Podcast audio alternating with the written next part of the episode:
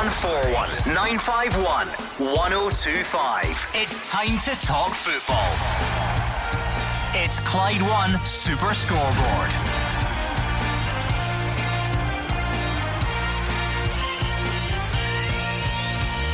Good evening and welcome to Clyde One's Super Scoreboard. Jon Flanagan's facing a two game ban for elbowing Scott Brown as the old firm fallout continues. We'll hear from both captains who are setting their sights on next season. And St Mirren beat Hamilton to take the relegation playoff battle to the final day. I'm Gordon Duncan. Joining me tonight, Gordon Dalziel and Roger Hannah. And you say what you like about Scottish football, but we do drama like no one else right down to the last weekend of the season, Gordon. Survival Saturday for St Mirren and Hamilton and then a race for Europe on Sunday with Aberdeen and Kilmarnock. And on top of it all, in a season like this, we had to have a last wee disciplinary spat. Not only does Willie Collum have the cup final, he's also back refereeing Rangers at the weekend, and Rangers might not even have Jon Flanagan for the game. Yeah, the game was such a, a big one on Sunday, Gordon, in the respect that the, the reaction tells you that everyone is already looking to next season. The Rangers fans mm. think that this, this is a sign of things to come. The Celtic fans are looking at what their squad needs to do and who the manager is going to be. Yes, uh, it's going to be a big summer for a lot of clubs, Gordon. A lot of players coming and going. Obviously, our top two, uh, Celtic and Rangers, um, transfers are going to be so important. Celtic, they need to appoint a manager, uh, head of recruitment as well. So there are big jobs there. And then obviously there's a lot of work to be done because a lot of players will be moving on, fresh players coming in. And the same with Rangers. And they will take a lot of confidence from their victory on Sunday. But you've got to do it over a piece of a season if you're going to try and win something. And it's important that Steven Gerrard gets some silverware next year as well. And uh, as I say, big summer. But uh, Roger's right about the weekend. It's going to be very exciting. The number you need to get in touch is 0141 951 1025. So let's hear from you right now on the phones, please. And we are on Twitter at Clyde SSB. Uh, Roger, with a, a day or so out the way to gather your thoughts, what, what did you make of Sunday as a, as a game and what the, the bigger picture may be for both sides? Well, we spoke in the show on Saturday that there was more in it for Rangers in terms of projecting things ahead to next season. And it looked in the game as if there was more in it for Rangers. Um, they looked hungrier. They were sharper to every ball. The second balls they won, and they just looked like the team who needed to win the game more. Um, the defeat could have consequences for Celtic, particularly for Neil Lennon. If you listen to callers on the show since Sunday, Gordon, you'll know that yourself. Um, and on the show on Saturday, I mentioned that you know I thought Rangers probably needed two or three more players into the squad for next season, and Celtic needed six or eight, and I was absolutely pilloried on social media by Celtic supporters to say that, and then by two o'clock on Sunday, the majority of them were agreeing with me. It's going to be a major season of change at Celtic, whether it's Neil Lennon or not. There'll be a manager in the dugout. There's a recruitment chief needed, and I stick with it. In terms of if, if they get the first eleven in the park, very strong. But you saw it the weekend, and Neil Lennon said it himself. There's no depth or strength to that Celtic squad anymore. They need six or eight new players in the summer. I think the biggest uh, headache, MD, that well, the new Celtic manager, whether it may be Neil Lennon or someone else coming in, Gordon, the headache's going to try and get to clear the decks. A lot of people on there and big money, um, they're on contracts. And so that sometimes gives you a bit of headache because Roger's right. I think Celtic need uh, freshened up.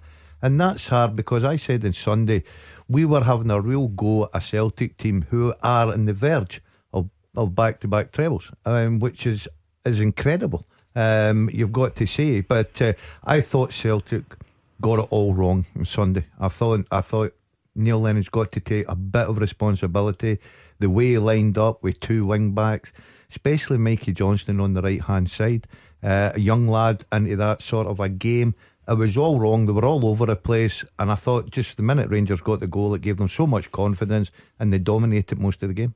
Okay, 0141 951 1025. What are you taking away from the weekend's game? The result is starting to go into the distance, but what does that mean going forward for both sides? 0141 951 1025. The breaking news today from the game is that Jon Flanagan's facing a two match ban for elbowing Scott Brown during the match. The Rangers defender was booked for the incident, but the Scottish FA have ruled he should have been red carded. Uh, the Celtic captain said he was puzzled at the time of the booking. Another one to the face. Uh, surprisingly, somebody else didn't see that again, but it was Uh, he says it was a yellow because it didn't hit him in the face, but it's part and parcel. I don't think it would have changed uh, the outcome of the game. As we didn't deserve to win the game today. Rangers played better than what we did. There's always a linesman there that can see it as well from the corner flag. So uh, there's two people there, and both of them says they didn't properly see it. So it's a hard one for them. But at the end of the day, as I say, it wouldn't have changed the outcome. We didn't deserve to win the game. Uh, Rangers played better than us. We didn't start well. We've not played our game plan. We've not followed it up. We've not pressed as hard as we should, and we've not played as well as we possibly could have. Roger Hannah, what do you make of that decision today? Um, I'm not surprised in the slightest. Uh, Jon Flanagan quite clearly smashed Scott Brown in the face with his forearm.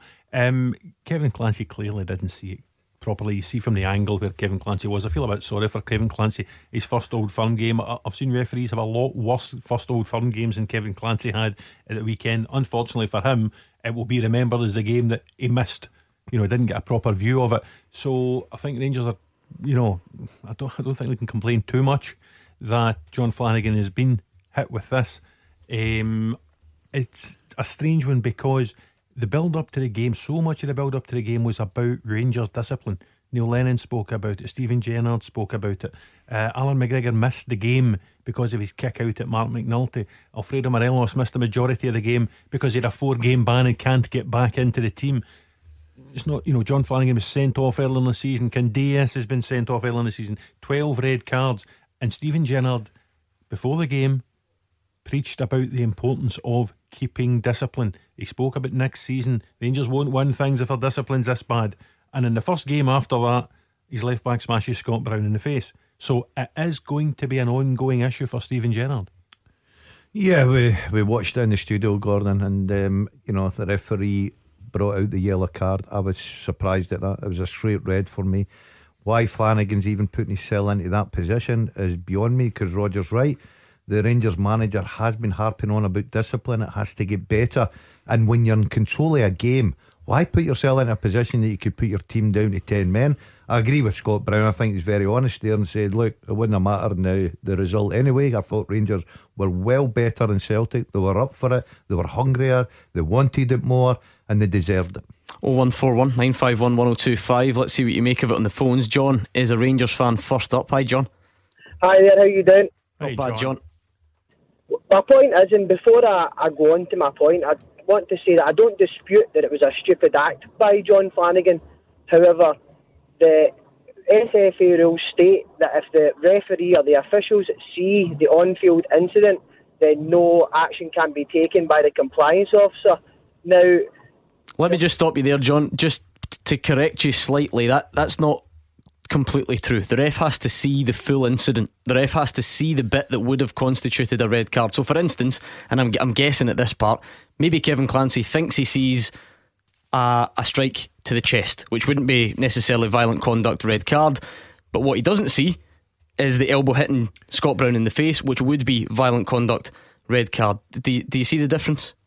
I'd, I'd get your point. However, if he doesn't see the whole incident, then how can he act on it? Then hmm. that's the, that's the point. Now, don't get me wrong. As I've said, I don't dispute that it was stupid by Jon Flanagan and the strike shouldn't have happened because he could have ended up putting us down to ten men on the day once again.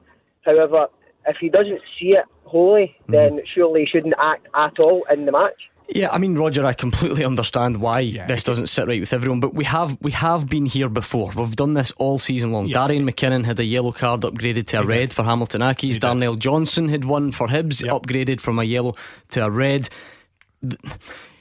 In, in one respect, you can say, well, I didn't see it, i.e., I was facing the other way. I, I didn't see it at all. And then the next part of it is, did you see it properly? Did you see the part of the action which would have been he a didn't see it properly. If you look at the TV angles, he would actually need X-ray vision. He would need to see right through Scott Brown to get a full view of what actually happened. He mistakenly, as you say, Gordon, thought Jon Flanagan had aimed something at Scott Brown's chest. Didn't get a full view, and acted, booked him, thinking he'd hit him in the chest.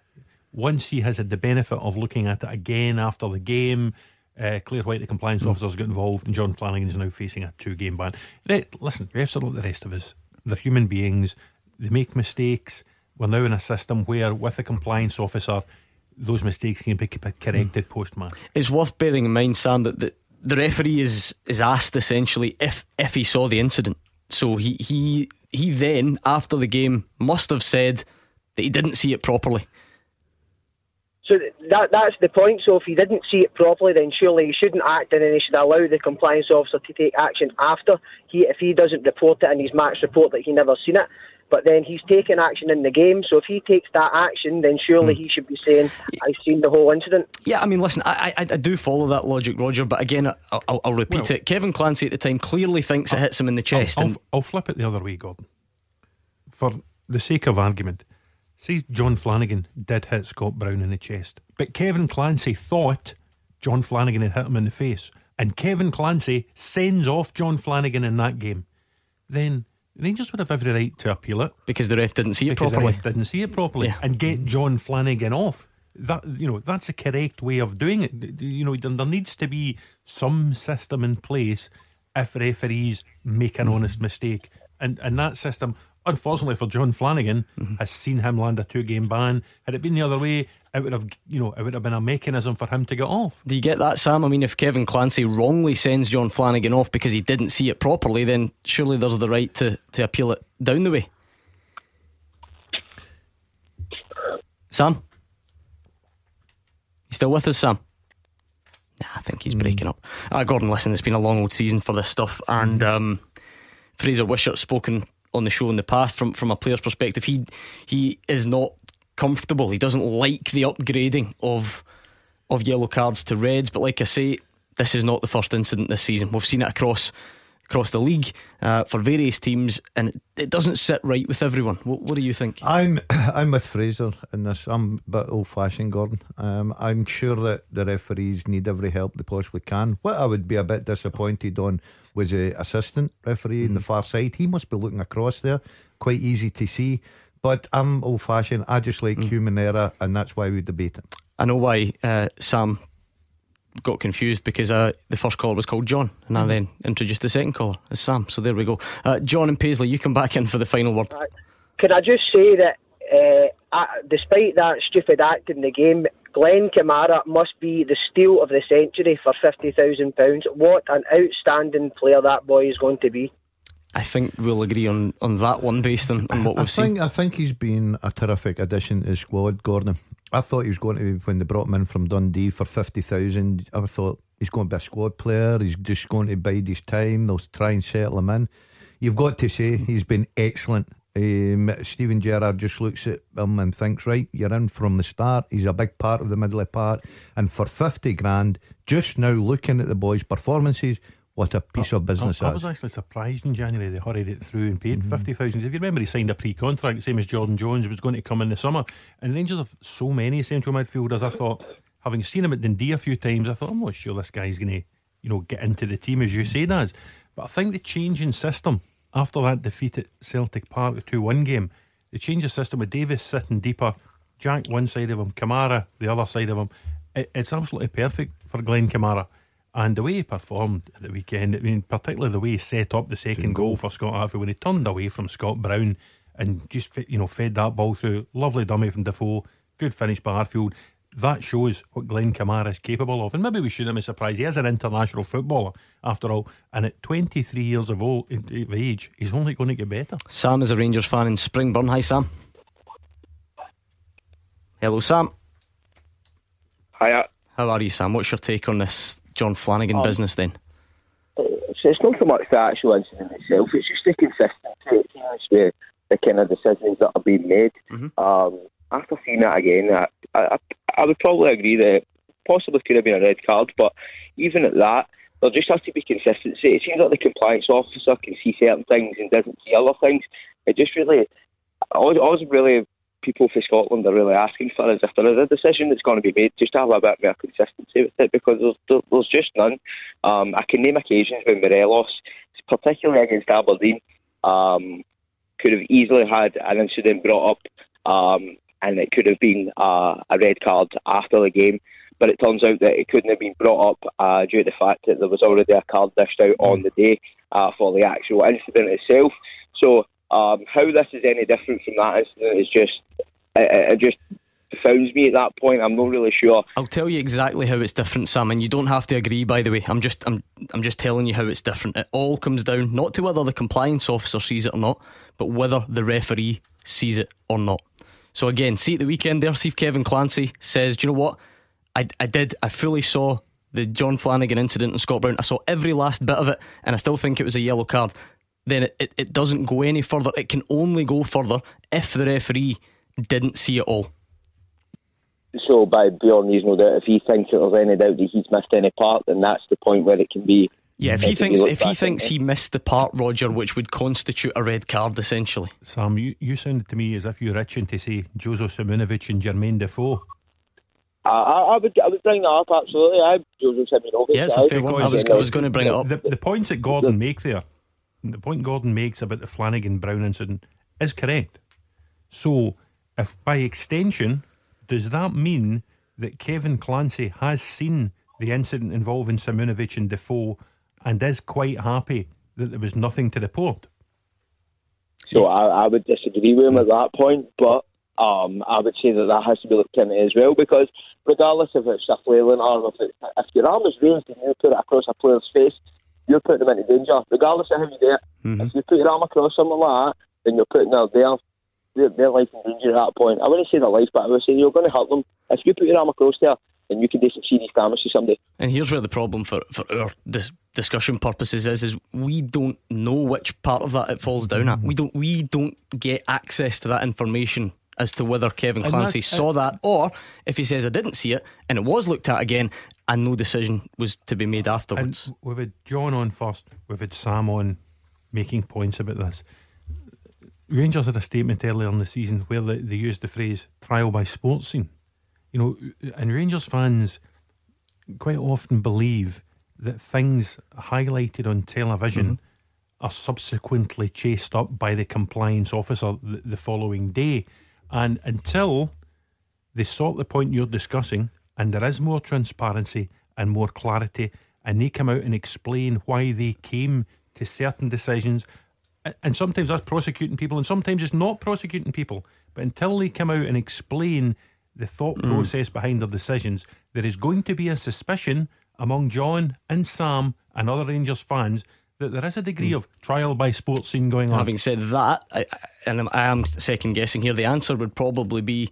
Oh, is that right? Well, we tried to let people know that John Beaton did see the incidents in the first game at Ibrox, and that didn't go so well afterwards. So I think there there are clearly reasons for the the the, the lack of transparency as to which part of the process it gets to. Would you understand that? I, I completely understand it. I don't necessarily agree with it, okay. but I, I, do completely understand it. Gordon Mead, I look at it time and time again in the office, you and I. That's mm-hmm. just the type of exciting guys we are. Yeah. Uh, Simunovic on Defoe. What do you think? Um, I, I, I can't make my mind up with it, Gordon, because it's not as clear as I would like to have seen.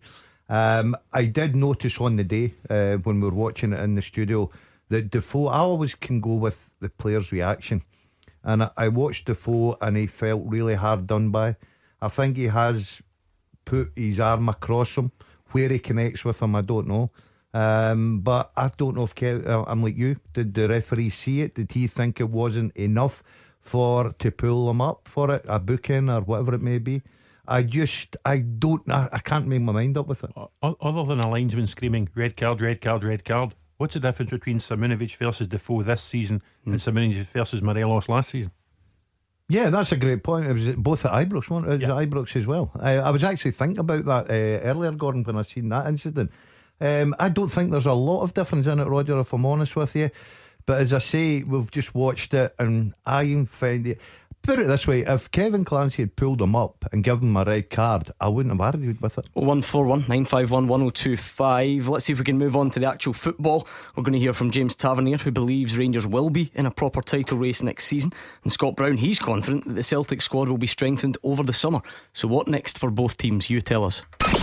Clyde One Super Scoreboard with Thompson's personal injury solicitors. Great results for Scottish accident and injury victims for 40 years. Roger Hannah and Gordon Dalziel are here. It's 0141 951 1025.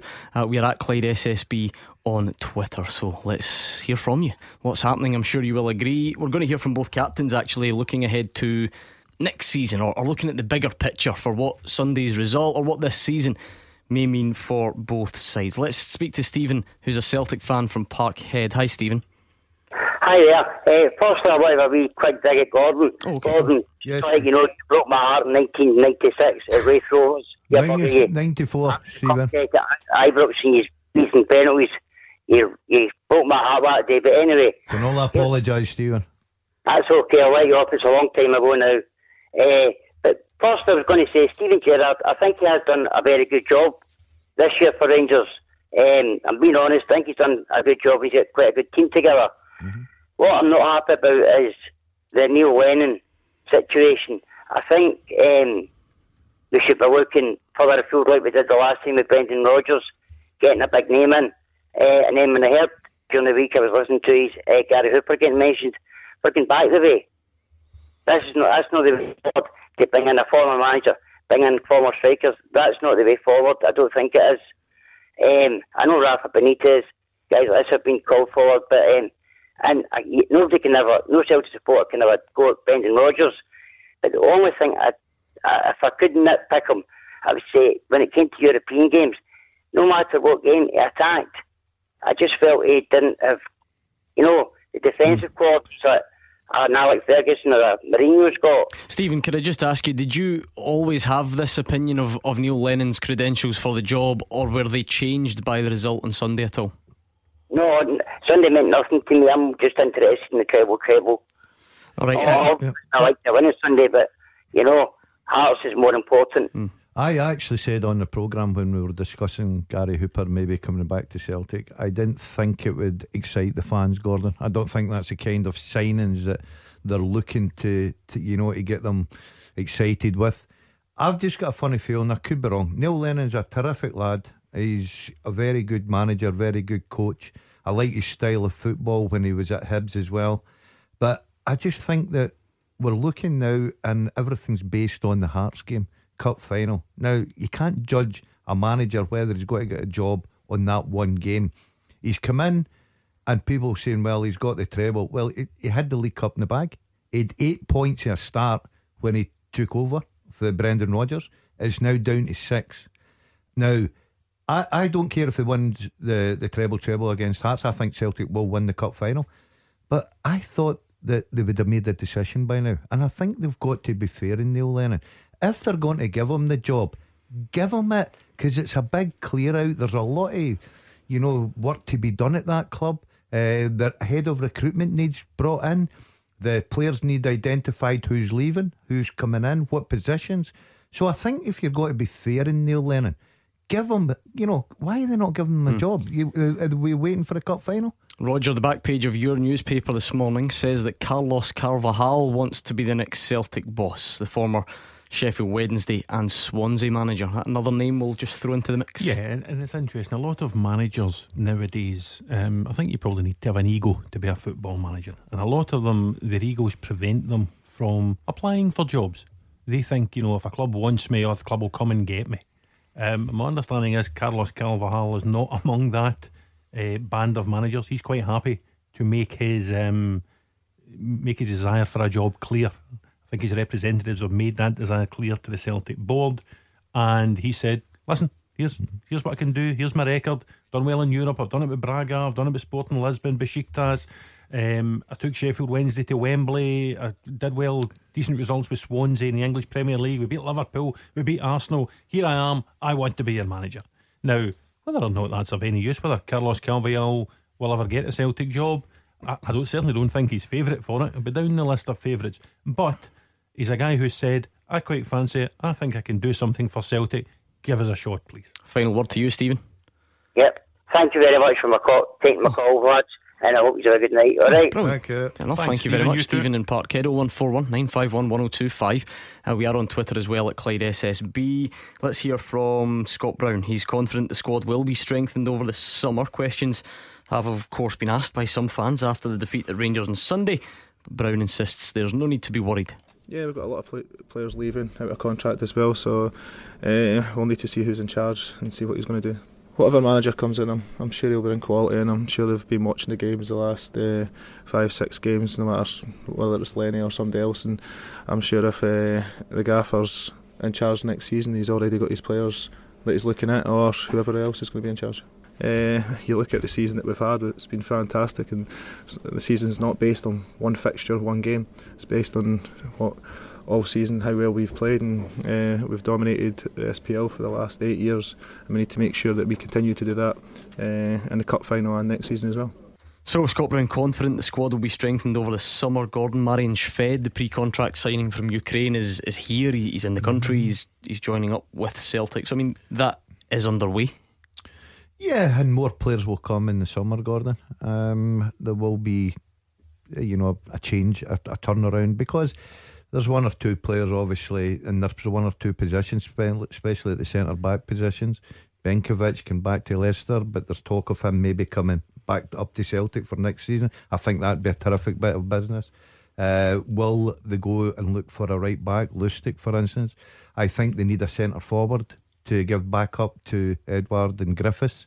Um, but I don't. I wouldn't get too carried away in the fact that you know Celtic were really poor on Sunday, and Rangers played very, very well. But there's the summer's got to be massive for both clubs. You're looking at a Celtic team that's getting criticised left, right, and centre, and they're still going for a treble. So, as much as, yeah, it hasn't been great flowing football of late, um, you know, the results are there. They're still, uh, they've won the league and they're in the Scottish Cup final. So, all teams have a turnaround, and uh, it'll be interesting to see who is the best in the transfer market in the summer because Rangers are doing a lot of business just now, and I think they're doing a lot of good business. And I don't think there's any panic among the Celtic mm. supporters. There's been a lot of frustration, disappointment, annoyance since the weekend defeat, but you know that was a weekend defeat without Tierney, without Forrest, without Christie, three guys who would be nailed on first choices. The no Shved's coming in. Bayo, when he's fit, will be like a new signing. Griffiths, when he returns, will be like a new signing. As you said, maybe Benkovic will go back. What about Arzani? What about Kouassi? They were guys who did those horrible cruciate injuries in the same night at Dens Park. They, they'll both be back. So, yes, there's going to be an enormous turnaround in, in personnel. They do need centre halves, right backs, as you say, they need a striker. I think the Celtic fans, though, are more concerned about getting in a manager at the minute. Paul's and Bishopbriggs. What's on your mind, Paul? Hello, I'd just like to say good afternoon to the board first. Hi, Paul. Hi, Paul. Hi, uh, um, I was just like to say, do you think it's the most important uh, board summer uh, for Celtic in the past decade? Uh, the most important summer in terms of transfers and so on, yeah? Yes, in terms of transfers, and because we've got transfers and managerial appointments of to course. make. Well, there we are. Quite well, simply, well, is it the biggest summer for Celtic in the last decade? It's a good question, Paul. And I'll extend that. We had a piece in the newspaper, the Scottish Sun today, with Mark Rieper, who came in in the summer of '97 after Rangers had won nine in a row and that was a summer of remarkable change at Celtic. Wim Jansen and Murdo MacLeod came in. The squad was decimated. Um, they brought in, I can't even remember how many players they brought in, headlined by one Henrik Larsson.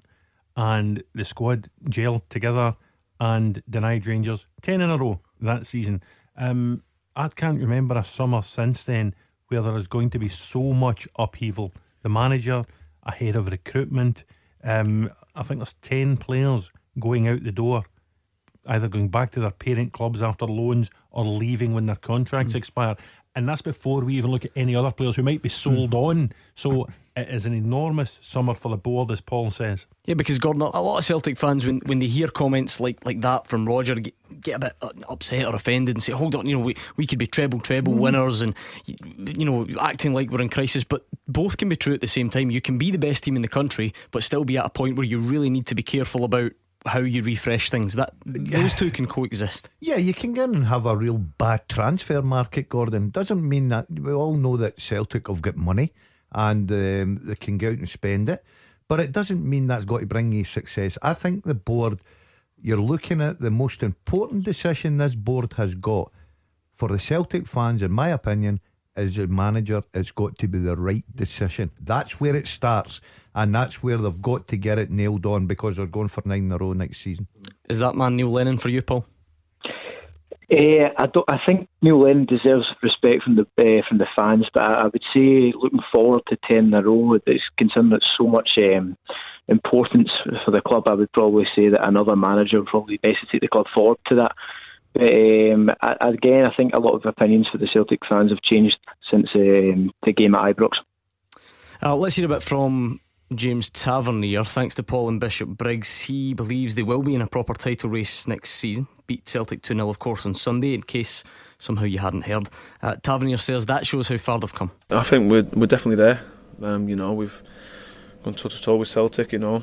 They've obviously deserve to win the league. Um, you know, that's probably down to us with our lack of consistency. Um, but, you know, we feel that we've got the team and, and it's only the manager's going to strengthen it in the summer. So we're, we're looking in a good position. The gap was too big for us, you know. We it was our, only our fault that we the gap was what it was. Um, so there, obviously there's a lot of frustration in that. But I think we can take a lot of positive towards the end of the season because the gaffer said to us finish off the season strong, and you know we've we've shown that we can do that. But you know, just got to keep on keep on building and not take any step backwards. Craig is a Rangers fan on Twitter. He says Rangers must keep Tavernier. His goals and assists record are better than most SPFL strikers. We need a number 10 who can create wins out of nothing, another centre back, and a proven striker, and then it will be 55. Scott is a Rangers fan in Wishaw. Scott, are you already looking forward to next season? So excited. I can't even explain. Um, just what I've seen in the last. Do you know what? Not even the last six games, all season. I think we've been really unlucky. Um, even looking at the other half of the city, Celtic, you can say what you want about the way they play and how they play at the last minute. They've scored so many late winners. It's unbelievable. Um, the amount of goals we've conceded late on as well. Um, lost. Like, everybody says Celtic won the league. We lost the league in mm. December, as far as I'm concerned. Are these the scoring of late goals, the conceding of late goals, Scott? Are, these not things that, that separate champions from other sides, as opposed to things that can be written off as being down to luck? Oh, you're right. You're right. Um, I totally agree with you there. However, there is an element of luck. Mm. There's always an element of luck. Um, you can't. I mean, since Neil Lennon came in, they've against Kilmarnock, Aberdeen basically didn't even turn up. Um, it's just it's just been. I'm talking to a Rangers perspective. Obviously, I've got to be optimistic here. Mm-hmm. However, I'm so excited for next season. I don't even think we need to sign. If we sign Ryan Kent this season on a permanent deal, or even just get him for another loan deal, I think the league's in the bag. Well, Scott, I know that Rangers fans are excited, especially after Sunday's performance and turning over Celtic. Uh, I'll disagree with you. I don't think Celtic won the league by luck. I think they won it because they were a better side. Um, some of their performances have been absolutely brilliant. Um, you know, and Rangers look back to well late winners. It's all about you know grinding out results when you're not playing well. It's no it's no fluke that they've already got the League Cup in the bag. They've uh, they're in the Scottish Cup final, going for another treble. So I think it's very um, harsh to say that. Well, this is a, a lucky team. It's not. They're a good team. They're the best team in the country, and it's up to Rangers to go now next season, get into the transfer market, get the quality that they want in, and put a challenger. Uh, Scott, we're running out of time a little bit, and I know you wanted to talk about Jon Flanagan. So if you can squeeze that in and make it quick. Can please. I just say, just say before that, right? I, I totally agree with what you're saying. I'm not, I'm not saying that they've won the league through fluke or whatever hat off to them. They've won the, the treble treble. It's going to happen. We know it's going to happen. However, we've we've got a new manager at the start of the season. He's rotated the squad far too much for my liking. But now we've got a squad where I don't believe that we need to bring anybody else in to win the league next season. I think you need a centre half hmm. massively. Really? You Massively. So? Oh, without a shadow, you will not win the league. Even just from a number, even even yeah. because we can argue all day we want yeah. about who's good and who's not. Even just as a numbers game, Scott, because yeah. Joe Worrall's going to go, isn't he? Well, that's true. That's true. However, I'm, I'm talking about our two our mm. first eleven right now. That that team is mm. a team that will will win the league. I'm telling you right now. However, let's go to the Flanagan. Uh, right, very quick, John. We're properly late. On you go. Right. So we've spoken about. I've heard you speaking about it. You're talking about obviously yellow card getting upgraded to a red card, right? And then you're talking about it's because the referee didn't see the full incident, mm-hmm. right? if the referee didn't see the incident, how can he give a yellow card for something that he didn't see? Because I've already heard, I don't, I don't know what one of it was that said it, but one of you said he would need to have x-ray vision to see I'm hitting in the chin. So he would have needed to have x-ray vision to see him hitting in the chest. Mm. He wouldn't, he wouldn't be able to see anything through Scott Brown. So how can he give a yellow card?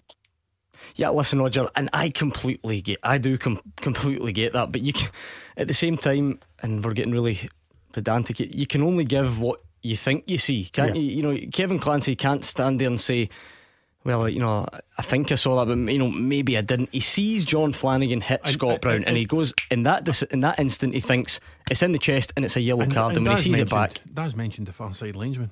For all we know, it could be the far side linesman's error. Maybe he has said to Kevin Clancy, "Oh, by the way, Flanagan's correct." Because they are in constant communication, we don't hear it. a booking. So again, takes us back to the we need transparency, we need clarity, we need to be told why this decision process was the way it was. Thanks, Scott in Wishaw, just down the road from Wishaw, actually, your hometown, Gordon, and your second favourite hobby, apart from being here in Clyde One Super Scoreboard, mm-hmm. is badminton. Cycling. Cycling. Oh. He loves his lycra. It yeah. is, It's a horrible sight, as you can imagine. But I'm surprised you're here because the 2019 OVO Energy Tour Series back with Clyde One, racing round the streets of Motherwell right now. Yeah, you're going to be racing I'm, back I'm, yourself yes, to try. I am. I'm going to try and catch a bit of it. Excited. Yeah, it's a good event. Our reporter Andrew McLean uh, is there right now. Thank you very much, Gordon. Well, we're lapping up the sun here in Motherwell at the OVO Energy Cycling Tour Series. A host of activities going on and plenty of racing action to watch as well as the men's race is about to start. Delighted to say I'm joined by Mike Bennett, the race director from Sweet Spot. It's been a great day so far and plenty of action still to come. Absolutely wonderful, and all credit to Yvonne and her team at Motherwell and North Lanarkshire Council. They've done a fantastic job, as they've done with this is our fifth year here and we've got another year to go, so we'll be back here next year. But when the sun's out, Motherwell is the place to be because it absolutely looks fantastic there. We've turned this street into an elite level professional cycle race circuit, all thanks to the council. A fantastic day here in Motherwell to make sure you get yourself down here for plenty of action yet to come. Yeah, there's still time if you're quick to see lots of free activities down at the 2019 OVO Energy Tour Series, but we're back to the football next. Clyde One Super Scoreboard with Thompson's personal injury solicitors. Compensation. They know the score. Talk to Thompsons.com. Roger Hannah and Gordon Dalziel are here. We're on the phones and we're on Twitter at Clyde SSB. James McCluskey says Neil Lennon cannot get the job. The team's not been the same since he took over. Last five, goalless draw with Livi, poor against Hibs and Killie. Should have been two down at Aberdeen, terrible against Rangers. Good job Celtic had a big lead needs to change. What else have we got coming in? Uh, it's always been the Rangers. Says, can you tell me what the difference is between Flanagan incident being yellow and Bachmann on Kamara, which was red but reduced to yellow? Um, probably you can't, Roger, because that was one that we all were surprised at when Daniel Bachmann won his appeal, weren't we? Yeah, we were. But listen, Gordon. I always say to you, mm-hmm. never try and TV judge an SFA appeal. I like this because tweet. when you get into that, Anything can happen. I like this tweet from Gordon, and it just makes me think it might be Gordon Dalziel because it just simply says, Am I tweeting or twittering right now? Don't know how to work this. There we go. there you are, Gordon. You do know how to yeah. work it, so if you've got a football point, get it into us. Rob is a Rangers fan from Kilmarnock. Hi, Rob. Hi, Gordon. Hi, Pan. How you doing? Yeah, good, Rob. I phoned in. I was your first caller last year when Steven Gerrard was appointed, and it was um, Hugh and Derry that was on and I said I would give my assessment at the end of 12 months, you know, after the kind of first season. Now, I've been hearing the last couple of weeks and days that, you know, Rangers aren't any further forward in terms of the trophies, etc. But see, from a fan's perspective that sat in the terraces when we were down the leagues, we've come on leaps and bounds in the last 12 months. You know, from a fan that was leaking goals to Celtic left, right, and centre to having two really positive uh, results at Ibrox and unlucky um, last game, we get beat 2 1 at Parkhead we're a strong second, whereas before we were struggling. So, from a fan's perspective that sat in the terraces and watched the team struggle, I can now see, and you know, a bit of pride back in uh, the team, a bit of proudness going back to support the team that we knew in the 90s and the early uh, 2000s. Yes, we didn't win a trophy. You know, Celtic are still, you know, leaps and bounds in front of that aspect this season. However, another four or five games in the league, I think we could have possibly pipped Celtic given our recent run of form to that league. Now, that'd have been nice in the cake, but we've had a great European run. We're getting results. Ibrox is becoming a fortress again. We've not we've conceded one goal, I believe, in the last five games. Celtics came twice to Ibrox, failed to score. Last season they were we were leaking goals left, right, and centre. So I understand what Hugh Keevins is saying. I'm not in for the trophy count. I'm in to see what the longevity is. Now this time next season, I would expect us to be challenging for the league and having a trophy. But from a fan's point of view, I think we've come on leaps and bounds in 12 months under Steven Gerrard. Rob, just a, a, quick question. I totally understand what you're saying. If it comes to this time next year and you're still progressing, but there's no trophies, are you still going to be happy? Yeah, because Celtic can bankroll 20, 30 million if they wanted. If they really wanted to go and mm. spend that type of money to keep their dream of 10 in a row going, then yeah, they can bankroll it. I don't mm. see it happening because the board can be at times fickle with money. It's about sitting. We were playing the Peterheads in no four or five years ago. We're back in competing in Europe. We're competing against Celtic. You know that atmosphere at the at the weekend there was synonymous. I have never known it, and I thought the 29th of December was amazing. That was up there for me, and I've been at Ibrox for the last 30 years, and I am blown away by that atmosphere. The team are playing as a team. Will we get a trophy next season? I bet we get a cup, if not a double, at that, and I, and I genuinely mean that. I think they need. I think they need one. Um, yeah. You know, if you look at, I think their advantage this season will be for a Rangers manager is when he came in the door, he had to bring in 15, 16 players. Now that's a massive turnaround, and uh, you know, and try and get the players to gel. Does that does that make the relative success of this season more impressive then? I think in I think in January, um, you know, he's been helped. You've got to say the board have been absolutely brilliant with him. They've backed him. He's brought all these players in. Now, what he'll be doing instead of numbers, he'll be looking for that just that little bit more quality. And he doesn't need to go out there and bring in another. 10 players. He's already went into the transfer market. He's doing some good business, bringing in some decent players. And in the summer, mm. he'll just probably go and try and get the final pieces of the jigsaw, which I think will help Rangers, especially at the start of the season. Rob, uh, Roger, people outside, uh, fans of opposition teams, maybe some people in the media can.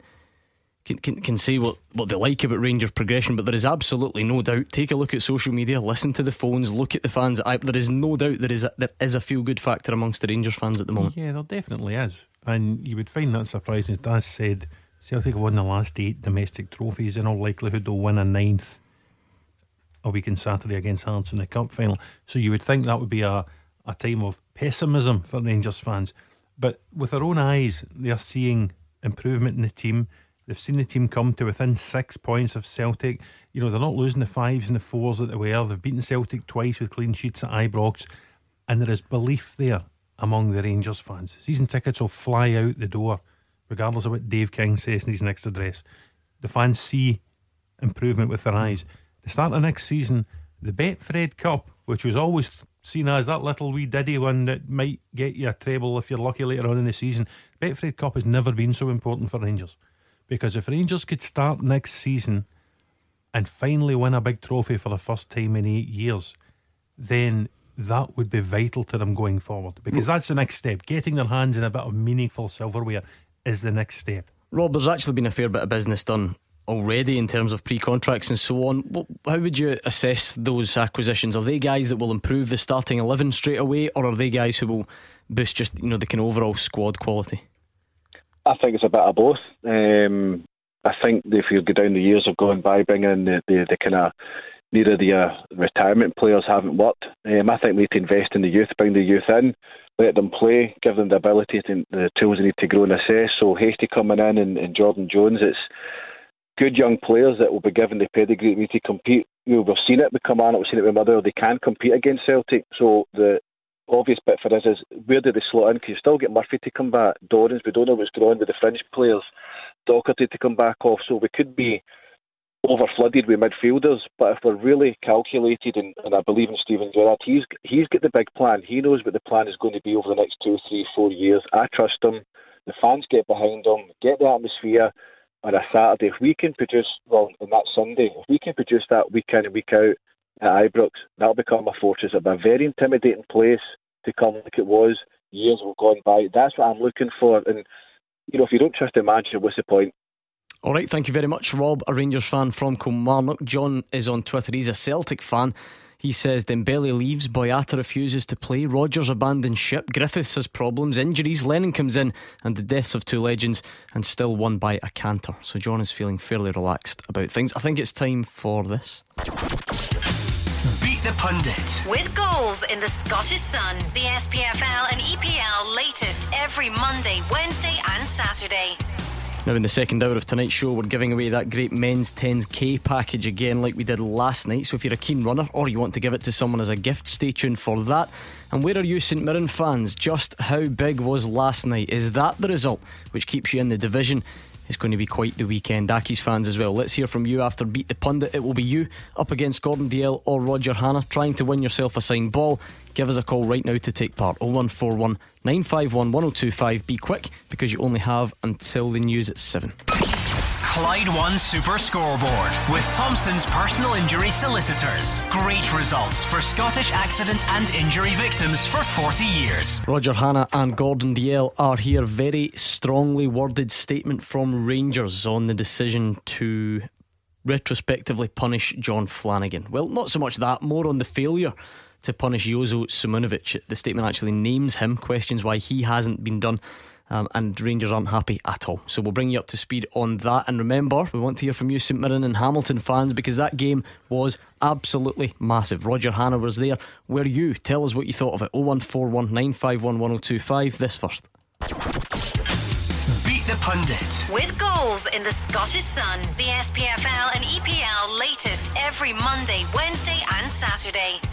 Roger minus one Hannah or Gordon Dalziel, both ready to play. One of them is up against David McGill, who's a Motherwell fan from East Kilbride. How are you tonight, David? I know that. Now, the thing is, guys, we're actually in the presence of a trivia great here because David is a previous winner of the five grand fan. So he's been chomping at the bit for a go at Roger Hannah for a long time, I think. and especially now that Roger Hannah's on minus one, this could be interesting. But the coin may go the other way. It may be Gordon Dalziel, so let's find out. Heads, it's Roger, and tails, it's Gordon. and it's heads, it's Roger. Oh, good luck, up against David. Uh, David, are you able to tell us what you spent the five grand on? Um, it wasn't me, spent it was a wife. Ah, listen, that, that's, that's, that sounds just about right. Gordon Dalziel. You'll you'll you'll have heard that a few times. I've spent a few five grands in wives, yeah. I know how it feels. right, David. Roger is now on minus one. So can, can, I just clarify? If uh-huh. David beats me when we start next season, can I go back to zero? Absolutely not. No chance whatsoever. I'm going to give you some Clyde two in your ear, Roger, and that way you don't know what David or myself are saying. David, 30 seconds, head to head. You can pass. Here is your chance to beat the pundit. You ready? Okay. In what year did Barry Ferguson return to Rangers after his spell at Blackburn? 2007. Thomas Cerny has signed a contract extension at which Scottish club? Aberdeen. What is the current aggregate score between Cove Rangers and Berwick Rangers? 4 0. Which English team did Alan Thompson join after leaving Celtic in 2007? Birmingham. Who did Rangers play on the opening weekend of the Premiership season in Scotland? Aberdeen. How many points separate St Mirren and Hamilton in the Premiership? One. Gary Bollan is the current manager of which Scottish club? Forfar. Okay, let's bring Roger Hannah back. Roger, can you hear us? One of Daz's favourites here, a bit of Crocodile Rock and Clyde too. You happy with that, Daz? Yeah, brilliant. Yeah, thought you would be. Uh, right, Roger, you start on minus one. Are you Thank ready? you. Yeah. Same set of questions to you. If I can find the clock, here we go. Let's do it. In what year did Barry Ferguson return to Rangers after his spell at Blackburn? 2005. Thomas Cerny has signed a contract extension Aberdeen. at which Scottish club? What is the current aggregate score between Cove Rangers and Berwick Rangers? 4 0 Cove. Which English team did Alan Thompson join after leaving Celtic in 2007? Bolton. Who did Rangers play on the opening weekend of the Scottish Premiership season? Aberdeen. How many points separate St Mirren and Hamilton in One. the Premiership? Gary Bollan is the current manager of which. Scottish club? Okay, tell you what, that was two trivia heavyweights. Gordon Dalziel. Did you hear the standard there? No, I heard Rogers, but I've not. Is it? Or did you still have your earphones on? I just Oh, need for to goodness Bounding about to Elton John. David was decent. I'm telling Oh, you. that's good. Be good. That's He's good. got Be good. pedigree. Yeah, he does. Right, David, what do you think? Feeling confident? Mm, I think the first question and the Alan Thompson question is one of the, the ones that's going to split us, I think. Oh, I think I might have got it wrong. I think he, I don't know. Let's find out. Roger starts on minus one, so somebody will help me count this up, right? Uh, in what year did Barry Ferguson return to Rangers after the spell at Blackburn? It was 2005. Roger got it, David didn't. So we're back level. It's nil nil. Thomas Cerny has signed the contract extension at which Scottish club? Aberdeen. You both got it. One all. What is the current aggregate score between Cove and Berwick? It's 4 0. You both got it. 2 all. Which English team did Alan Thompson join after leaving Celtic in 2007? It was Leeds. Oh, I'd never have got that. Ah, neither did David, so it's still 2 all. Uh, who did Rangers play in the opening weekend of the league season? Aberdeen. You both got it. Bruce Three all. How many points separate St Mirren and Hamilton in the Premiership? It's one. You both got it. Oh, this is good. Four all, which means it all comes down to the last question. Gary Bollan is the current manager of which Scottish club? Roger said Cowdenbeath. David said Forfar. And the answer Oh, no, is Rogers picked him. Cowdenbeath. David, he's done you with the last minute winner hard lines. Uh, I'll be back. You'll be back. Jim Weir's the manager of Forfar. Roger, even you would concede that was a very good effort. That's as close as you've been pushed all season. That was terrific. That was really, really good. Well done, David Well Nisco done, David. Bride, five grand fan winner in the past, pushed Roger Hannah close. But the Hannah, man, honestly, every time. Produces. Hey, produces. Minus two.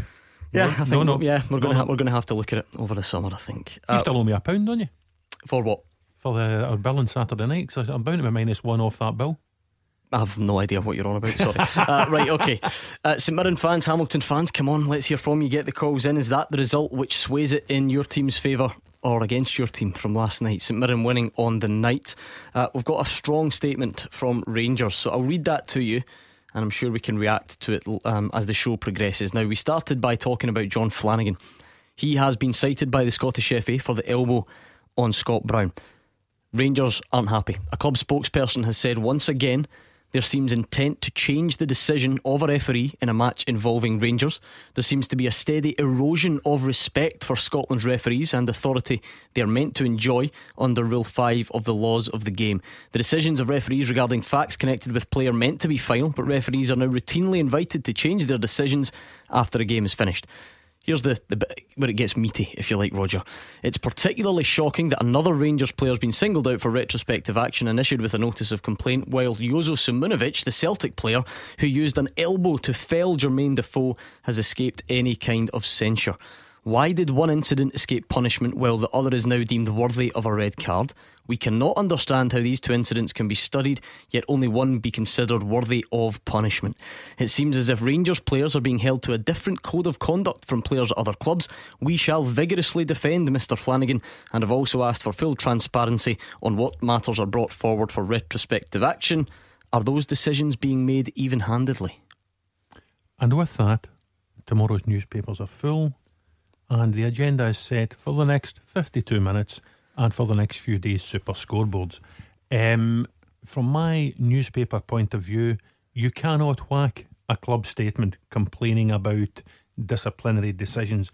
And where this one differs, Gordon, from previous disciplinary statements is Rangers are actively naming an opposition player and imploring the authorities to punish the opposition player. This takes it a step further from earlier in the season when Rangers complained about the Wally Collum Daniel Candeias incident at St Mirren, where they were complaining that Wally Collum had ill treated Daniel Candeias and they didn't want Wally Collum in charge of any more Rangers games. You'll know Wally Collum's got the Rangers game at Kilmarnock on Sunday. That's another situation altogether. But now, rather than just complaining that Jon Flanagan has been harshly treated by the SFA, they are naming an opposition player and calling for him to be punished too. Yeah, I think I said earlier, Gordon, I prefer the game to be refereed. If a referee makes a mistake, then that's fine. It's all human error. Um, if he's not seen the incident that he thinks is a red card, then you've just got to go on with it. It's a talking points, debating. How, how, do, how do you do that though then? Because let's let's just take it a step further, Hmm. just to, to clear up your argument here. Imagine Kevin Clancy is looking in the completely opposite direction, right? Imagine he's looking at one of the goals, and behind him, a player punches another player. Are you suggesting then that cannot be dealt with retrospectively? I just think refereeing a game after a game uh, is leaves you open for everything. So that I- is I what you're can- I- suggesting yeah, then? I can understand what you're saying. Yeah, if I, I think on the day, if the referee gets decisions right, fair enough. If he gets them wrong, then I don't see going back because I, I totally understand what Rangers are, where Rangers are coming from. The one that I can't understand is they're saying they're going to defend their player, which they're quite rightly do, but he should have been red carded, in my opinion. Uh, we don't know what Kevin Clancy's seen with the other incident. So it just opens a big can of worms. I'm just for play the game, let the referee Mm-hmm. and officials go on with it. And if they miss something, then Roger, in fairness, in an attempt to trip Gordon Dalziel up, I've not used the best example. So because this one is perhaps more about the upgrading rather than. Yeah. I think most people, maybe I'm wrong, but some people agree that completely unseen incidents are fine to be dealt with retrospectively. Yeah, but l- let's never mind the minutiae of the SFA's articles of association with regard to disciplinary. Let's just cut to the chase. Rangers say Flanagan's been ill treated and Simunovic has got off with one. And Celtic will be absolutely furious. Neil Lennon, at the tail end of last week, prior to this game, said he didn't think Celtic should be, and I'm quoting him, Neil Lennon here, tarred with the same brush as Rangers over discipline. If you remember, both sides were fined £7,500 for the fracas at the end of the mm. previous Old Firm game. Neil Lennon feels Celt- Rangers' disciplinary record is far worse than Celtic's disciplinary record.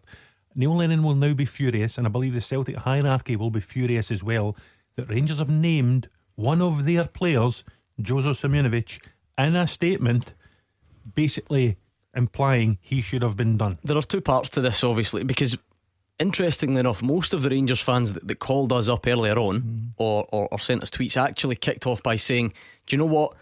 I agree that Flanagan's probably was a red card. I have no problem with that. Their problem was the inconsistency, if you like, the Jozo Simunovic. But, mm. but the statement doesn't really make that distinction.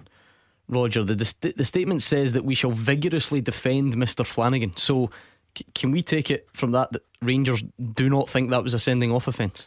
Well, you would have to take it from that, and I would imagine Jon Flanagan and the legal team will be climbing the steps of Hampden this Thursday for their hearing. It's part of the SFA, fa- what they call the fast track disciplinary system. They have this in place so that any hearings, appeals can be heard prior to the next game, um, where that's possible. This week it is possible. Jon Flanagan's case will be heard on Thursday. If he loses, he'll be out of the Kilmarnock game. He'll be out of the first game of next season. If it's deemed a frivolous appeal, he'll be out of the second game of next season. Rangers already without Allan McGregor for the first game of next season. So they will want to free Jon Flanagan to play hmm. in a big game at Kilmarnock at the weekend. What do you make of that side of it then, Gordon? Do, so Rangers, presumably, again, someone can correct me if I'm wrong, just going by the words of the statement, they, they don't actually think Flanagan's was a red card in isolation. Forget the I, Simunovic. I bit. agree with you. I think that that's what they do think. Um, how they've come to that, Gordon, I don't understand because it's all about opinions. I think that we, when we were sitting here watching it, and we were very lucky because we get the replays and you can look at it from different angles. I don't know how they can defend them, say it's not a red card because to me it is a red But card. do, do you not think that they're just taking a chance because you, you mentioned Daniel Bachmann. And he won an appeal that none of us thought. For Yeah, everyone disagreed with that one, the didn't they? Yeah. The one I always go back to, and I've mentioned it in the show before years ago. Gary O'Connor at Hibs was one of the first players ever done with diving. And Billy Brown was a Hibs assistant manager, and Billy Brown came onto the radio after, right, yeah. after the sh- game and said, "I- I'm really sorry, that was a terrible dive. We'll discipline him. You can't have that in football anymore. It's a ridiculous dive. I don't know why he thought he'd get away with it. You know, he's brought shame upon himself and the club. And the club appealed it the next day and won the appeal, despite the fact that their own assistant Yeah. manager had said he dived. So anything's possible with SFA appeals, and that's maybe why Rangers have appealed the Flanagan thing. do you think they're trying to put a bit of pressure on Roger? I think they're trying to put a huge amount of pressure, Pressure on on, yeah. yeah. Tommy's a Rangers fan. What do you think of it, Tommy? Uh, well, first of all, it's nice to see somebody at Rangers with a bit of backbone standing up and saying enough's enough. We've had trial by Sportscene all season. I think, Roger might correct me here, I think we're now on 58, 59 players cited to the, the Celtic compliance officer. And not Just- one of them be a wee bit- Celtic a- bit- Careful, Rod, uh, Tommy. Uh, uh, just certain things that you, if you can't back them up, it's a bit difficult for us. So just, I know what you're saying. How many Celtic players have been how many Celtic players have been cited and banned? Not as many as Rangers players. That's what you're looking for, isn't it? Nowhere near as many. Oh, tell me, come on, come on, Jordan. There's none. None. Okay. When? Since in this season? Yeah, I think you're right. Right. I think it's none this season. So the club, yeah, correct. So the club are now standing up and saying, enough's enough. Right? Flanagan was stupid. He's hit me an elbow. He actually caught him on the lower end, just under his chin. Didn't hit him in the face. I've watched it 20 times. Same amount of times I've watched Simunovic, who runs past uh, Jermaine Defoe, slams him right in the face, puts him down. Not even mentioned by anybody. It's been trial by television again for Flanagan. Couple of things we we did mention it ju- just just so that, that we're being clear. Um, so to clear up what your your take on it, Tommy, you don't think Flanagan's was a red card in the first place, no? Yes, a red card. Oh, you do think it was a yeah, red card? Yeah, it's a red card. because he's, he's lifted his hands. He never caught him in the face because if you look at back at the TV pictures, 30 seconds later, a minute later, Scott Brown's on his feet talking to him and laughing. There's no mark on his face, Gordon. Right, he did catch him, he's lifted his hand. Mm. Scott Brown's been doing like a sack of tatties. But it's a sending off. But if it's a sending off, Rangers are now saying, so is Simunovic. Right, got you. Roger, so so Tommy actually thinks it was a red card for well, I agree with Tommy. I think it was a red card. Um, what surprises me is not so much that Rangers are contesting it because I would say with these SFA appeals, anything can happen, and the Rangers maybe feel they've got they've got a chance because of that to free Flanagan for the weekend. What surprises me, what's unusual about this is you very very seldom. When clubs put out these statements, and Rangers aren't alone. Celtic have put statements out. I'm sure Motherwell have put statements out. Hearts have put statements out they tend to be around defending their own players rather than pinpointing alleged offences by other players. Um, I think Celtic will be furious at this. I think this will rumble on till the end of the season and beyond because Celtic will feel the need to defend their player, to defend the reputation of Jozo Simunovic, and not to allow Rangers to have the final word on this matter. And Flanagan's appeal on Thursday mm. will be fascinating because can you imagine if Furore if he wins the appeal? Mm. I mean, Gordon, you kind of agree. I think did you say you thought Simunovic should have been a red, or are you still saying you, you just don't think that the footage is clear enough and you're not sure? I, am going to sit on the fence, Gordon. I can understand why Rangers have, have, have put this out because they're trying to defend their players, obviously. Um, I didn't see enough of it to say it was a red card, but I, I would be interested to see what the referee's seen. Mm. You know, I, and you know, I always go with a reaction as well at Defoe. I think Defoe clearly thinks there was, you know, contact enough for him to be red carded. Is, there much of a difference between that one and the one Morelos was sent off for at Celtic Park when he went past Brown? It, mm. it was far slower. It looked, you know, when, when when it's not as fast, the two players aren't sprinting. Mm. It's more, it's easier to detect. You know, people Everybody sees Morelos smashing Brown in the face and he gets a red card. Was there much of a difference other than the two protagonists this time are, running are, are together? you trying to say it was a red card, Roger? Is that your opinion on it? Because it, I, I, honestly, I you know I can't make it clear enough to make a, a decision on it. It's one of them. You've seen them given. You've yeah, seen them given. Yeah, that's and what so I much said. as being sent off mm-hmm. in the past mm-hmm. for Morelos, Morelos being sent off in the past for Brown. You have seen them mm-hmm. given. Clearly, I mean, and you would like to think Kevin Clancy and Clare Whyte have looked at it again. It's not just a case of they, they've decided not to look at it. You would like to think they have looked at it. Clearly, they don't believe it's worthy of anything. Uh, Tommy, you want to have your final say? Well, if they can't see that it's worthy of anything, I can send them a picture where it's as clear as day that Simunovic does Jermaine Defoe. But I'm just, as I say, when I started the call, I'm delighted that Rangers have just stood up. We've had trial by television all season for this compliance officer and the BBC studio on Sportscene. Enough's enough. Mm. And, and somebody at the club said, no, that's it. No, no team anymore. And I'm delighted that they've done it. Yeah, clearly someone's standing up, Tommy. Now, Steven Gerrard himself has said numerous of times, you know, he's acknowledged Rangers do have a disciplinary problem. You feel that yourself, you actually admitted that you're frustrated about the Simunovic one, but you do think it was a red card uh, for Jon Flanagan. Is that still a concern for you then? Yeah, well, of course, discipline's a, a problem. But our, seem, our, dis- our undiscipline seems to be highlighted constantly. I mean, if, if you to show that to two foreign people, this Simunovic slamming into Defoe's face and then Flanagan's and into Brown's, they would both say, well, they're, they're roughly two the same. Cards, yeah. uh, Roger, try and stay with me here because it, we, we don't tend to do this very well in this part of the world. Let's try, let's try really hard and not make this a Rangers Celtic thing just for a wee tiny second, right? Good, good luck with it. I know. Is it helpful for clubs, all clubs, Rangers, Celtic, Kilmarnock, Hearts, Motherwell? Is this stuff particularly helpful? Well, because Celtic have made statements in the past looking for. there are two ways of looking upon this why did Rangers put this out? Why, what makes Rangers think it could be helpful? Well, number one is it might help them to get Jon Flanagan to win an appeal. You know, I don't want to bore you by saying the SFA appeals procedure is is bonkers. So maybe they can win the appeal, but also Rangers will think it's helpful because Rangers supporters like Tommy, You're standing up for your fans, essentially. Well, sure, listen, that's absolutely terrific. That's what Rangers were needing to say. They were needing to come out with a statement like that and defend, you know, defend their corner. So that is why Rangers do it. Um, a lot of people do it. A lot of people do it in different ways. Kilmarnock this season, Steve Clarke has defended their honour. You know, quite vocally on a Friday morning at his press conferences, he'll stand up and, and say, This is wrong, that's wrong, and this is wrong. And Kilmarnock fans love him for it. Um, Paul Heckingbottom did it recently in, a, in another way when he said he wished he'd knocked the fourth official's teeth out. And yeah, Hibernian fans were saying, You're absolutely right, boss, you've done the right thing. So a lot of it, you know, a lot of these things are kind of grandstanding a wee bit by managers or by club statements or by whatever means they want to get the, you know their their version of events out there. So that's why Rangers will think this statement is helpful. We will get round to hearing from Oran Kearney and Brian Rice, but the statement broke and these things uh, do happen. A good full time teaser coming up as well. But here's a chance for you to win something. Everybody likes free stuff, especially you.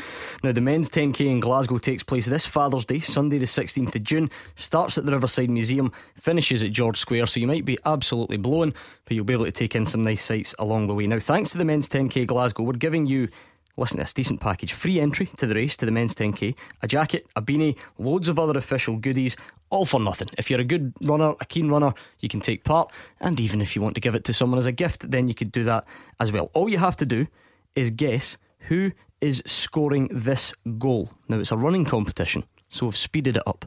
One of them is, is a minute to the That's all! Look at me!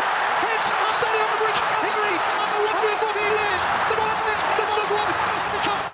I'll play you that one more time. Who is scoring this goal? One of them is, a to the That's all! Look at me! It's standing on the bridge! History after 140 years! The ball is in! The ball is won! It's to be cut! That is not easy, but if you know who's scoring the goal, 01419511025, call us right now and the men's 10k package will be yours. Clyde One Super Scoreboard with Thompson's personal injury solicitors. Win the compensation you deserve. Talk to Thompson's.com. Absolute stinker of a full time teaser coming up. This is going to test you all to the absolute max. But before we do that, the men's 10k in Glasgow taking place this Father's Day. Great route through the city centre, and thanks to the men's 10k, we're giving you a decent package free entry to the race, a jacket, a beanie, loads of other official goodies as well. Worth a fair bit of money, I think, if you added it all up. Um, all you had to do was guess who is scoring this goal. Listen carefully. One of them is, is a minute to the That's all! Look at me! It's a standing on the bridge! History after 140 years! The ball is in it! The ball is won! It's to be cut! Stevie's in Paisley first up. Who do you think scored the goal, Stevie? I'm going to take a stab at this. Was it one of the a double for Odsonne Edouard the last goal for him in the season? It was not wrong answer. Let's go to Robin Bonhill. Rob, who do you think it was? I think it was Johnny Russell. It was not Johnny Russell either. We got it first time off the bat last night. We're we're uh, we're working our way through them tonight. Ryan's next up in the Gorbals. Ryan, who do you think it was? Uh, I think it was David Gray, Scottish Cup finals, 3 2 against Rangers. Let's find out. What a moment this is! It's Liam Henderson to deliver! David Gray has scored! The captain! Heads are standing on the brink of history! There we are, Ryan. I know you had tried to forget about it, but it's managed to become a good memory for you in a small way because you've won the prize. Happy with that? Uh, bittersweet, isn't it? Bittersweet, Ryan. I don't know. Are you going to take play, uh, take part yourself in the men's 10k, or are you going to give this as a present to someone? Oh, I think I might just be passing that one to my brother. He's always complaining about wanting to get that. So. Brilliant. Well, listen, I'm sure it'll go to good use anyway. Thank you very much, and well done to you, Ryan, a Rangers fan in the Gorbals. You are the winner. So that's the men's 10k Glasgow this Father's Day, Sunday, the 16th of June. For full sign up details, go to Clyde1.com and more chances to win this And week. you you running in it again, Does? No, I'm missing out. Uh, this one, I'm sitting out. Uh-huh. Any reason you, thought about coming up with a lie there, didn't you? But yeah, I couldn't even just- come up with a lie. Right, I okay. just well, you should. It's a great event. Right, let's get the teaser up and running. Then we'll speak to Mark, who's a St Mirren fan, on the line. This is a stinker, an absolute stinker. John Smith has sent it, and I don't even know how he comes up with this stuff. Honestly, it's absolutely incredible. So listen carefully and tell us if you can get the answers on Twitter at Clyde SSB. 11 players have made over 100 appearances in Scotland's top flight and have played in the English Premier League, mm-hmm. but only once. 11 players. Now, this is going to be so difficult. Let's just see how many you can get. 11 players have made over 100 appearances in Scotland's top flight. They've played in the English Premier League, but only once. Any that spring to mind? I was going to say Kenny Miller, but he's played more than once in the English Premier League. Roger. I wouldn't even know where to start, Gordon. All right, I'll give you some thinking time. That's the question, though. Let's see what you can come up with. Uh, let's hear from Oran Kearney, shall we?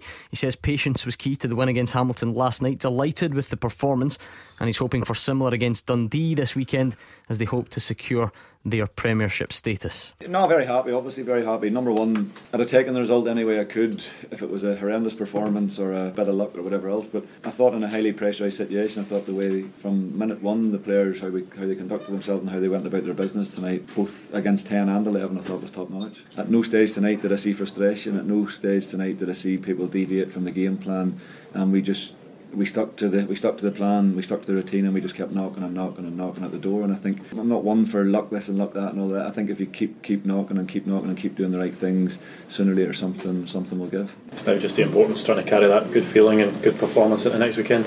Yeah, that's that's the key, and, and you know we, we spoke about it. We, we, we met yesterday as we normally do the, the day before the game, and, and, and the task or the aim for this week um, was to get two wins. And the first part of it we have completed, and we're, and we're glad that we we've sent it through to Saturday. Any minutes of football, anything can happen, but the, the second task now is not to lose sight of, of what we have to do on Saturday. Our job is to get two wins this week. If we can get two wins this week, the rest will look after itself. Mark is a St Mirren fan just along the road in Connecticut. What did you make of it last night, Mark? Oh, it was magnificent. It was absolutely magnificent.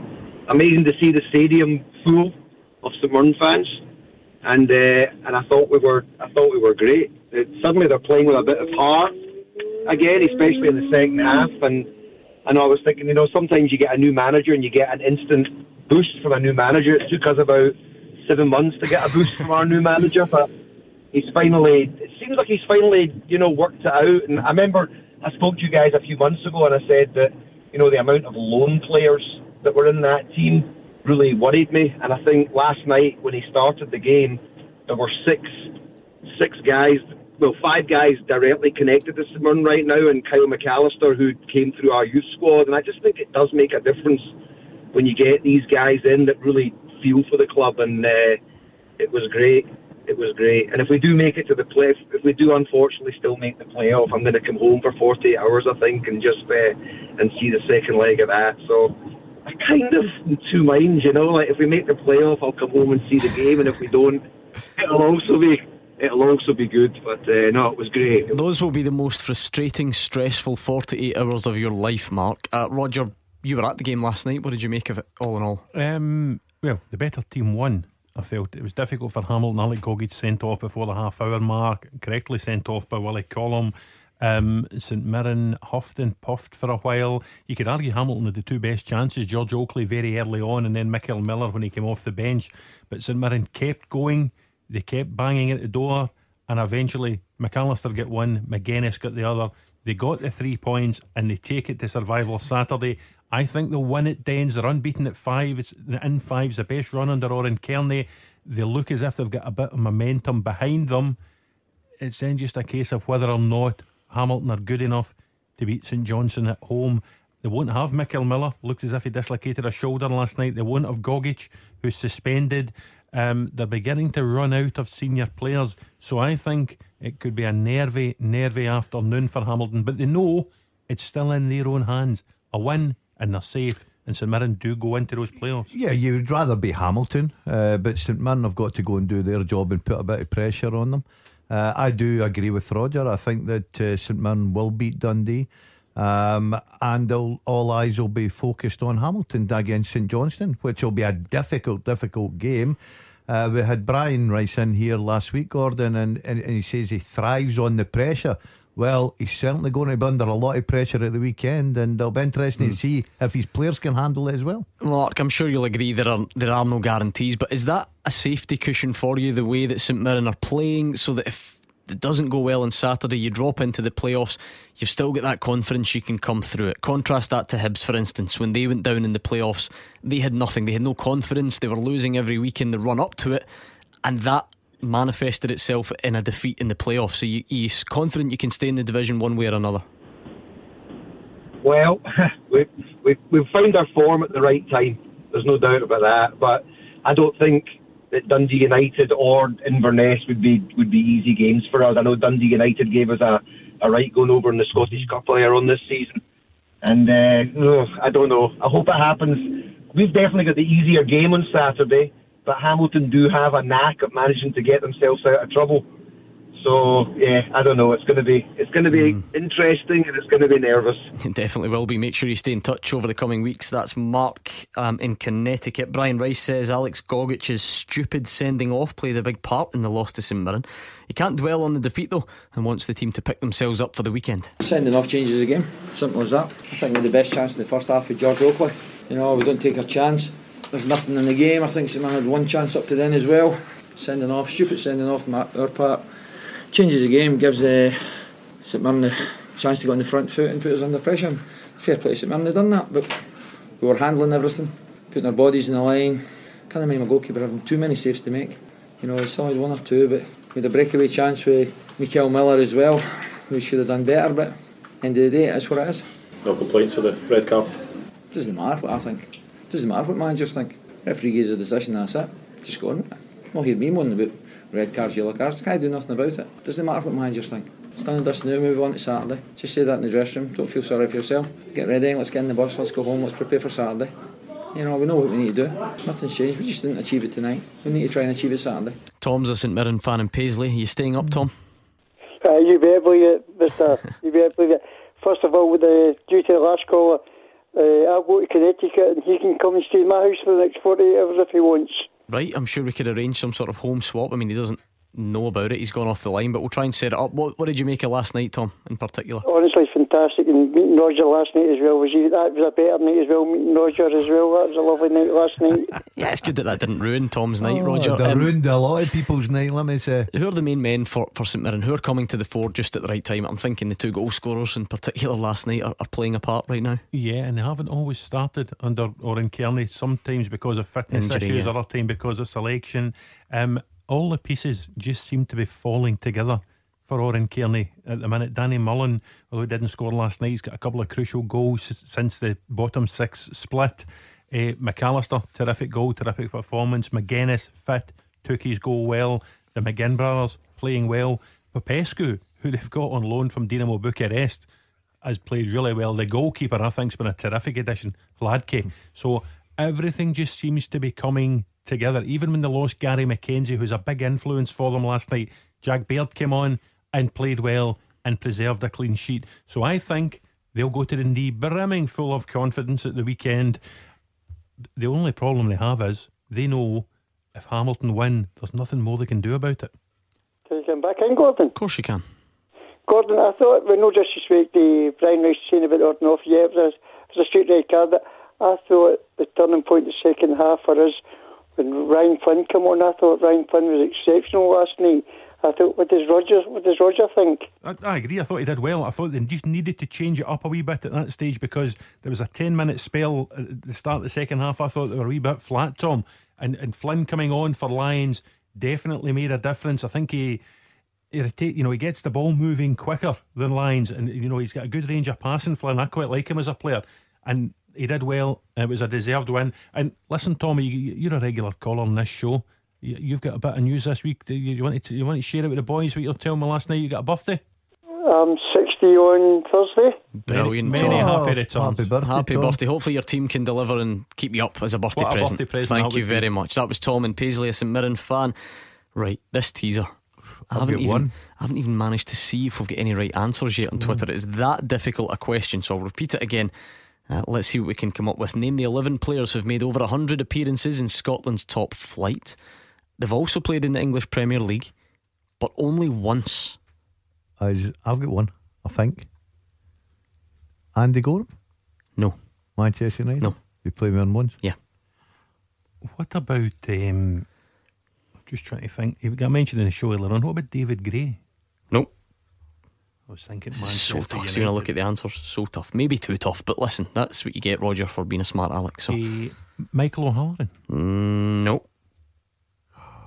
Hmm. One I did think about when we were talking about Hamilton there was Matt Cogallan. Nope. There Did are Wilson play with Liverpool? Who? Is Danny Wilson? Danny Wilson. No. There are three that are in the Scottish Premiership currently. What about James Tavernier? No. Kind I, of. thi- I think this could this could be a new Henrik load, lads. Larsson? We might No. we might not get any of these tonight. I've, I've every confidence I won't get. Joe him. Lewis. Yes, Roger Hannah, Cardiff in 2007. You're up and running. Well done, Roger. Just another ten to go. Another ten. Patrick Roberts. No. Andy Halliday. No. All right, you need some serious thinking time. Let's see what you can come up with. Clyde One Super Scoreboard with Thompson's personal injury solicitors. A team that gets results every week. Talk to Thompsons.com. Gordon Dalziel and Roger Hannah are here. Roger, as a tackler of many full time teasers, is this the hardest we've ever had? Yes. You think so? Yes. We're at Clyde SSB on Twitter. If anyone can come up with the answers to this, name 11 players who have made over 100 appearances in Scotland's top flight and have played in the English Premier League, but only one time. Guys like Joe Lewis, it's the only thing they've got so far. He made one appearance for Cardiff in the English Premier League, and he plays, obviously, over 100 appearances in Scotland for Aberdeen. Have you got any more? I think Bob uh, Malcolm. that's an outstanding shout. Derby, Rangers, and Motherwell. Brilliant. Well done, Bob Malcolm. We're going through the Aberdeen team. Shay, Lo- Shay Logan. Who would he have made his appearance for? Played for Man City once. Did play for Man City once. Well done. Shay Logan played with. Yes, he did. Just before they signed Kyle Walker. Eh, speaking of Kyle, Kyle Lafferty didn't play for Burnley in the top flight, didn't he? I'll give you it. It's not Burnley. he? Mm, Sund- ooh. Playing yellow. Norwich. Norwich. Oh, of course. Of course. Shay Logan, of course. Kyle Lafferty, Bob Malcolm, that by Joe Lewis. Yeah, sort of. Any more? Eh, I mean, bear in mind, you, yeah, you, you go back to the 90s for a few of them. What about some of the boys that went to Sheffield Wednesday? Phil O'Donnell? Brilliant. Yes. Not Simon Donnelly? No, not, Simon Philip Donnelly. Scott? Not Philip No. Scott, no. Listen, that's a good start. If you get any more, I'll be amazed. But Phil O'Donnell, Shay Logan, Kyle Lafferty, Bob uh, Malcolm, Joe Lewis. Lucas Jukovic? No, One, th- one from Bank the Day. Scott Marshall? no. Gordon, Um, he's struggling. gone. That's Um, really yeah, tough. yeah. Really, really tough. One more check on Twitter. I don't think I've seen any correct answers coming in. Even in Twitter. on Twitter, and that is rare because the, the, the Twitterati, as Hugh Keevins calls them, are much better than you lot at this. Without doubt. No, I'm telling you, not too many. Are certainly. Oh, Kay, to be fair, Kay has got Kyle Lafferty. Well done. Well done, Kate. That was before you two got them. Try to think some of the guys that have been up here over the years. Who did Aberdeen have up front? Guys that played Leon, Leon Mike, people like that. There's an Aberdeen one, but he's not a striker. He's definitely not a striker. We'll leave it there. Bill is a Celtic fan in Jordanhill. Hi, Bill. Hi there. What's your point, Bill? Um, I almost fell out my chair when I heard the Rangers appealing the Flanagan card. Um, in three of the four Old Firm games this season, and the, the game at Ibrox in December, Morelos, there were three occasions in that one game when he could have been red carded, was never sent off. In the second game, Kent struck out at, uh, at um, Scott Brown, and it was a retrospective red card. In this game now, there's a retrospective card for Flanagan. Rangers have the worst disciplinary record in Scotland and probably Europe as far as red cards are concerned. Okay, Bill. I don't think we've got enough time to go go through all, sort of all the, the past incidents. What about this one then? What Rangers' grievance is that well, a couple of things, but one that they feel Jozo Simunovic should have been sent off for an elbow on Jermaine Defoe. Would you? Well, if you if you look just prior to the incident they're talking about, um, Defoe tries to win a penalty by sticking his leg in and tripping himself up against a Celtic player. That's not really got anything to do with the elbow, does it? diving all, all around the place. So if the referee sees that, what is he going to Hmm. think when he goes down with an, an, an, a contact with uh, Simunovic? Yeah, but again, Bill, it's it's not really about that. It's either a red card or it's not. You're not really meant to take previous incidents into into. The referee must have something in his mind if he sees a player constantly diving. So let, let, let, let's get away. I'm trying to find. So you don't think that Simunovic on Defoe was a red card? Because again, I'm not, I'm not saying that. I'm not saying that. Right. I think Defoe made his own case worse by diving about Hmm. prior to any incident. Roger, is that really the is that really the way it works? Well, so Kevin Clancy it- thinks, well, yep, it's he's just been listen, elbowed in the face. But It's not the way it works, but it sums up the new word that's come into the Scottish football lexicon this season. What about it?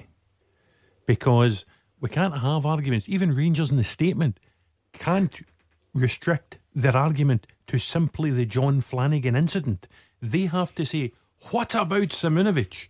And then when Bill considers the Simunovic argument, he says, well, what about Defoe and Ajer earlier on? And what about the other things Defoe was saying? So we have had a season of what aboutery.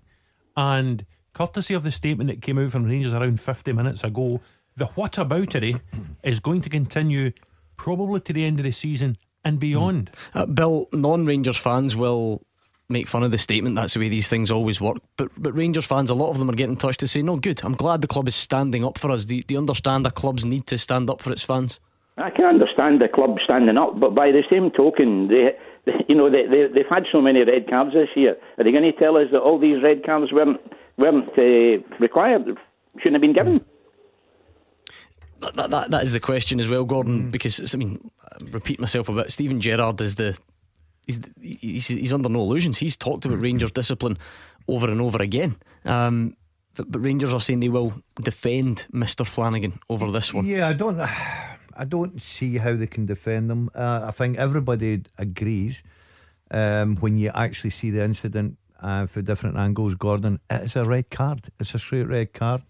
Um, and you're right. Steven Gerrard has come out um, a few times this season and spoke about the discipline and his players, and you know he's been very open, very honest about it. Um, it's just going to rumble on. That's why I always say that I go back to the old fashioned way let the referee referee the game and then just human error and move on. And again, Roger, believe me, I wish we didn't have to repeat ourselves on this, but but you kind of do because you're picking over the words of the statement.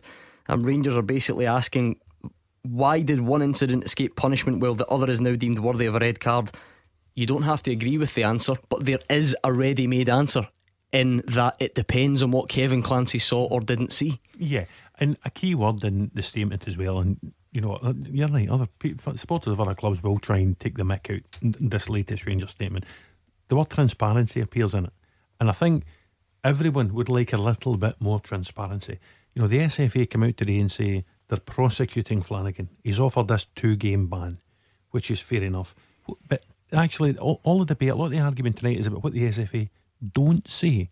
It's about you know they, they don't explain the decision making process and they don't explain the decision making process regarding other decisions in mm. the game, i.e., Clare Whyte and Kevin Clancy looking at Simunovic versus Defoe and why they decided not to Yeah. prosecute Simunovic. I see what you're saying. I imagine the counter the counter argument would be okay.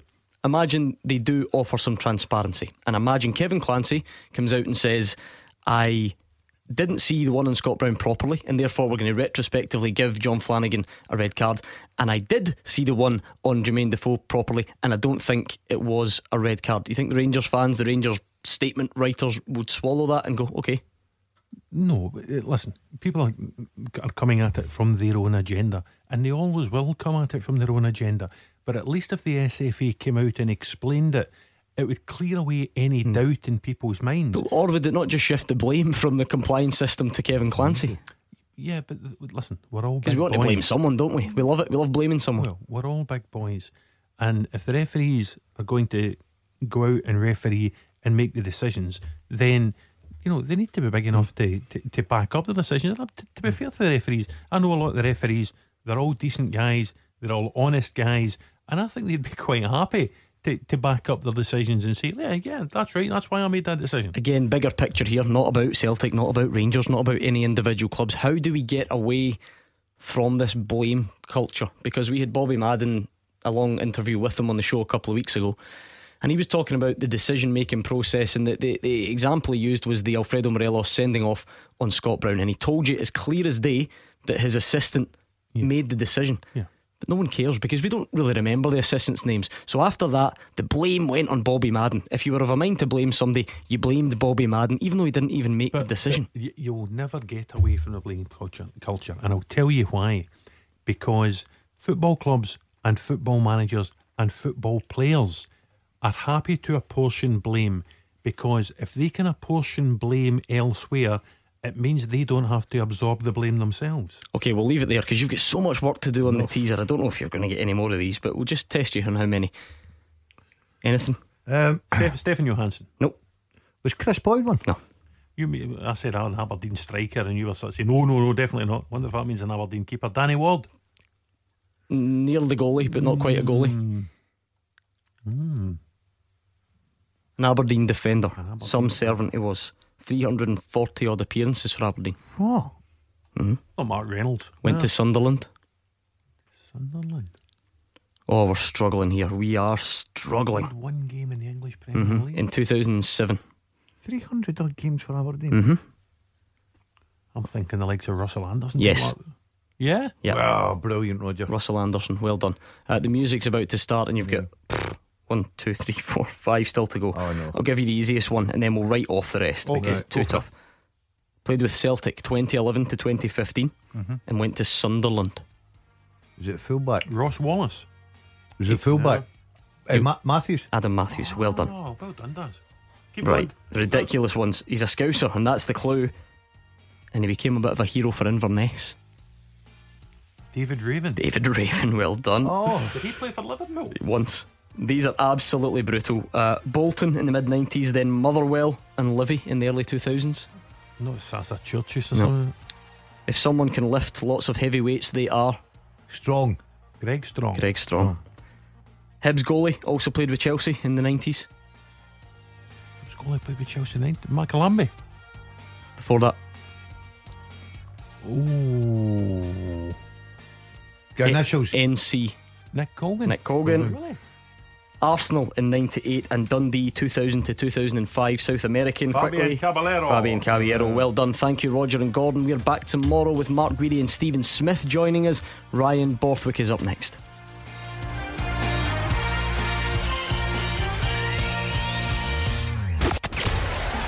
Clyde One Super Scoreboard with Thompson's personal injury solicitors. Get the result you deserve. Talk to Thompsons.com.